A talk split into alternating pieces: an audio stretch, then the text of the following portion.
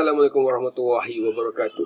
Pertama sekali saya ingin ucapkan terima kasih kepada yang sudi menonton atau mendengar episod yang kedua. Okey, untuk episod kedua, untuk episod yang kedua ni saya nak cerita macam mana saya rasa saya kena anxiety berdasarkan pembacaan saya dan saya bertanya dengan psikiatris dan macam-macam lah yang saya buat untuk saya tahu, dan apa first step yang saya buat untuk manage this anxiety. Okay. Lagi satu, saya just nak beritahu, saya biasanya akan record podcast ni dalam dua bahasa. Satu bahasa Malaysia dan satu lagi English. Sebab macam saya kata, niat saya nak tolong orang. So saya nak, kalau boleh, benda tu sampai kepada semua yang memerlukan. Okay. So kita terus. Okay, so bila, okay, macam yang saya cerita pada episod pertama tu kan, saya dah tahu saya ada anxiety, saya dah jumpa psikiatris dan sebagainya. Saya jadi, again, orang anxiety disorder ni memang suka mencari jawapan, kan? Saya pun tercari-cari macam mana saya boleh kena anxiety disorder ni, kan? Saya baca, saya buat pembacaan, saya tanya psikiatris, saya tanya doktor, saya tengok kat internet dan sebagainya. Biasanya ada macam-macam faktor lah. Okay, salah satu daripadanya adalah genetik. Okay. Tapi ini pandangan saya sendiri ya. Genetik kalau ada pun mungkin tak banyak, mungkin contribute 10 to 15% probably. Dan lagi satu, genetik ni kita tak boleh nak kawal. So saya tak nak sentuh bab yang tu. Okay. So bila saya dah cari, saya dah jumpa, doktor dah bagi tahu dan sebagainya. First kali yang dia bagi tahu saya, okay, adalah stres. Okay. Tapi bila saya fikir-fikir balik, kerja saya tak berapa stres. Maksudnya, alhamdulillah, saya kerja fleksibel, kerja pun macam boleh manage. Saya tak rasa saya stres dengan kerja. Lepas tu, kalau rumah tangga pula, biasalah pergaduhan kecil laki bini tu adalah perkara biasa. Tapi benda tu saya tak rasa boleh buat saya stres. Jadi, sampai satu ketika tu, saya sampai stres memikirkan apa yang saya stres. Okey? Tetapi, setelah saya punya, apa orang kata, retrospektif balik apa benda ni kan, banyak orang termasuk saya juga, kita tak sedar dengan benda ni. Unnecessary stress. Okay, kita duk fikir yang stress besar, tapi unnecessary stress kecil ni, stress yang kecil-kecil, dia build up dekat kita punya mind kan. Dia duduk tunggu tambah kan. Dia build up slowly, dia build up. Lepas tu bila dia burst, itulah jadi anxiety disorder. Okay. So benda yang biasanya kita tak perasan, unnecessary stress ni ya. Okay, ni saya cakap berdasarkan pengalaman saya dan pembacaan saya dan orang sekeliling yang saya tengok dan sebagainya. First sekali adalah too ambitious. Okay, saya ni terlalu bercita-cita tinggi. Okay, sebelum tahun 2016 tu, saya jenis yang macam, okay, kalau saya nak, saya akan buat sampai saya dapat. Saya akan usaha. Contohnya macam, okay, saya dah kerja, saya balik kerja, lepas tu saya try pula buat bisnes. Saya macam-macam lah. Saya dah buat macam-macam bisnes, dan pada masa yang sama saya buat full time, saya kerja full time juga. So saya ni terlalu bercita-cita tinggi. Walaupun masa saya kerja pun saya macam terlalu cepat nak naik. Macam saya usaha supaya saya dapat naik pangkat cepat. Lepas tu pada masa yang sama saya jalankan lagi bisnes. Saya ni senang cerita terlalu mengejar duniawi. So benda tu slowly dia build up slowly, dia build up saya punya stress slowly lah kan. Lepas tu itulah dia. Macam bila kita dah terlalu too ambitious, jadinya macam kadang-kadang saya ni terlalu busy sampai makan pun tak jaga. Kadang-kadang anak-anak entah ke mana dan sebagainya. Kan? Lepas tu, yang ni lagi satu memang saya rasa macam banyak orang pun lalu. Traffic. Mungkin bagi you tak ada apa-apa. Tapi setiap pagi you keluar tu, you akan rasa macam, aduh, traffic jam. Kan? You pun jadi semak. You balik kerja pun benda yang sama. So, benda ni, dia slowly, dia sikit-sikit dia bina tau. Dia bina dekat you punya mind. Dia bina. Lepas tu, lain-lain lagi lah. Macam-macam lah kan. Macam-macam. Contoh, balik kerja, rumah bersepah, kadang-kadang anak bergaduh dan sebagainya. So, unnecessary stress yang you tak perasan kan. Ataupun kadang-kadang macam, you terlalu nak jaga perasaan orang ke dan sebagainya. So, benda tu macam unnecessary stress tau. Stress yang sebenarnya tak diperlukan. Tapi dia build up slowly. Dia build up. Then, itulah dia jadi anxiety disorder. Tapi, kita kena ingat, stres ni, dia bukan saja efek kita punya mind. Dia boleh efek kita punya physical health juga. Okey, ini kalau tak percaya, anda boleh baca mana-mana research, mana-mana anda boleh tanya doktor sekalipun. Stres ni juga penyumbang kepada heart disease, penyumbang kepada kanser, diabetes dan sebagainya. So, stres ni, dia bukan hanya impact kita punya mind. Pada masa yang sama, dia boleh impact kita punya health juga. Okay, so bagi I, kalau you boleh manage stress, you boleh manage anxiety disorder, and then you boleh manage your mind. Okay, mungkin yang tu kita akan cerita di episod-episod akan datang. Tapi ini saya just nak cerita macam mana saya rasa yang macam mana saya boleh kena anxiety disorder ni. Okay, okay, so bila kita tengok, okay, bila saya check balik, so anxiety ni mind dia dekat kita punya mind. Okay, stress pun datang dia dekat dia punya mind. So macam saya kata, so selepas saya relapse tu, lepas 2 tahun, lepas tu saya relapse tu, jadi saya macam mencari kan, saya membaca, saya kaji macam-macam. So saya rasa macam okay, so kalau dia punya punca pun dekat mind, meaning bermakna kita kena jaga mind kita kan. So maknanya kalau kita boleh manage mind kita, InsyaAllah kita boleh kawal anxiety ke, stress ke, panic attack dan sebagainya. Okay, so hari tu saya ada post benda ni. Saya post benda ni dekat Facebook saya dengan dekat Instagram saya. So ada orang tanya saya, so macam mana, okay, macam mana dia nak orang kata manage kan. Sebab macam apa yang saya kata jangan lawan, tapi kita try to kawal dan kita embrace tu macam kita cuba ambil hikmah kat benda tu kan. Sebab sebenarnya kalau saya tengok balik, sebenarnya anxiety disorder ni banyak bagi saya hikmah, right? Banyak mengubah diri saya. Okay, yang tu yang mungkin saya akan cerita pada masa yang akan datang. Okay, so saya nak cerita pasal benda ni. So banyak yang macam tanya dengan saya, so macam mana.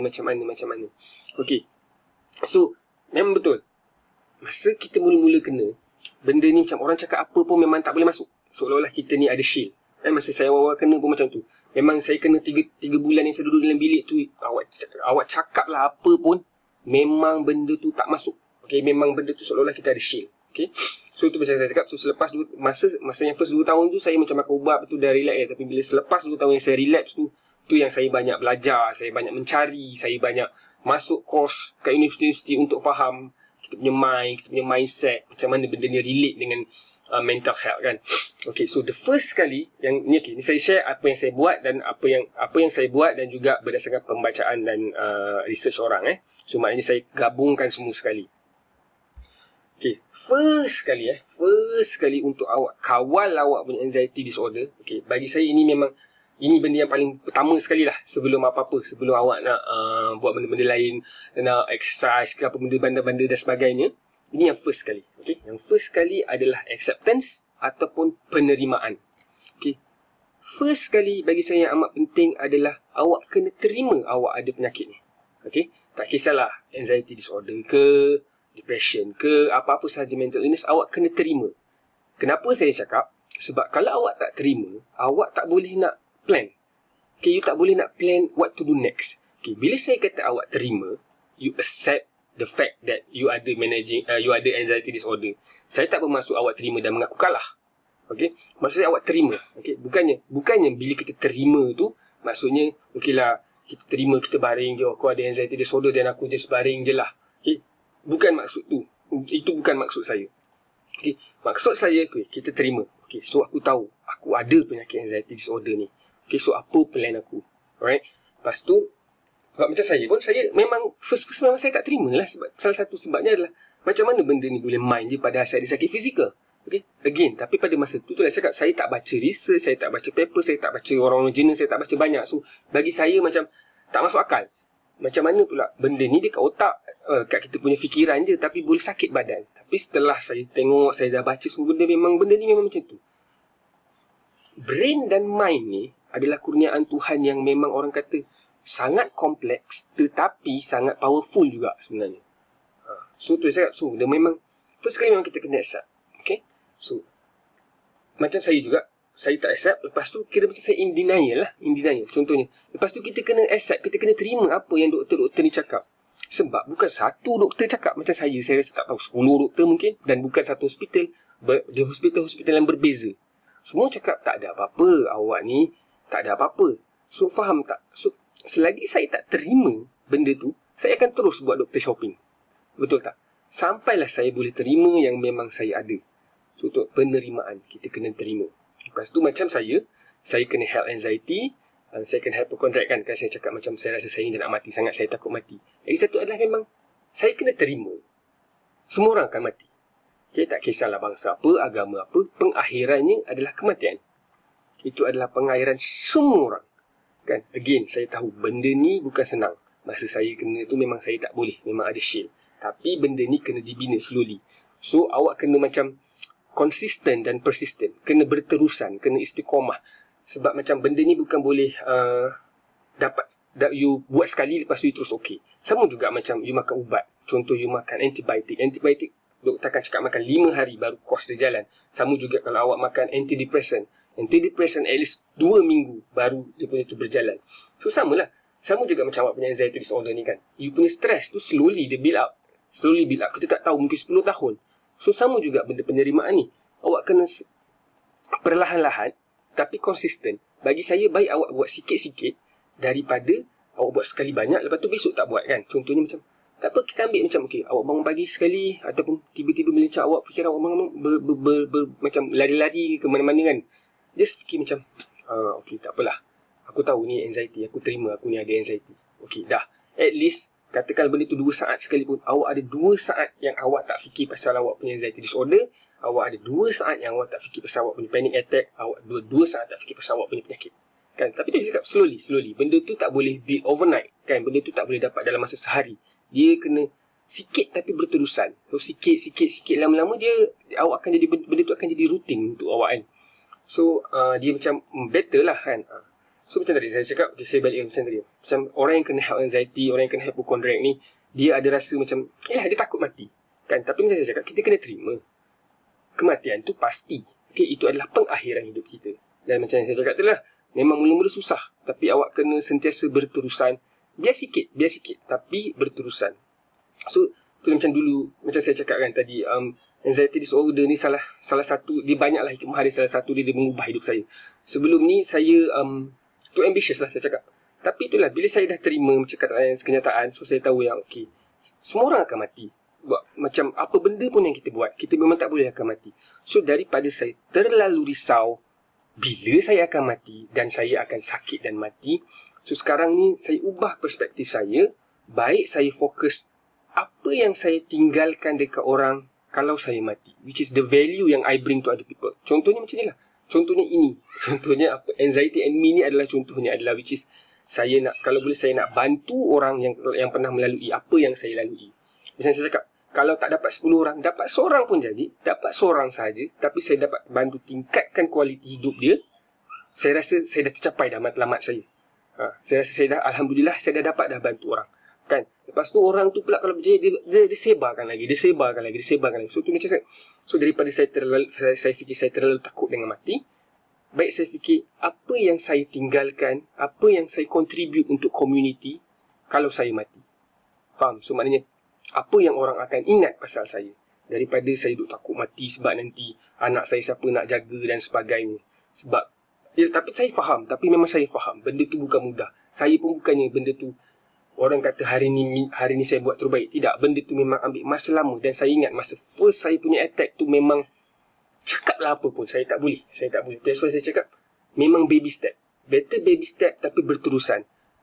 Lepas tu memang kita kena yakinlah dengan Allah kan. So insya-Allah Tuhan, insya-Allah Allah tu tolong kita. Kan? Memang orang kalau ada, saya tahu memang kan macam episod pertama saya cakap pasal stigma kan, orang akan cakap orang anxiety ni sebab tak cukup iman. Itu biarkan dia orang. Itu antara diorang dengan Tuhan, itu antara diorang dengan Allah. Nanti dia mati, dia nak kena jawab dengan Allah. Awak just teruskan proses untuk mengawal anxiety disorder ni. Itu lagi penting bagi saya. Okay, so jangan biar orang nak cakap apa, biar. Tapi kita teruskan untuk recovery proses ni. Itu lebih penting. Okay, so nanti sebab apa-apa yang jadi adalah awak, bukan diorang. So diorang nak kata apa ke, apa benda, biar. Kualiti hidup terjejas adalah awak, bukan diorang.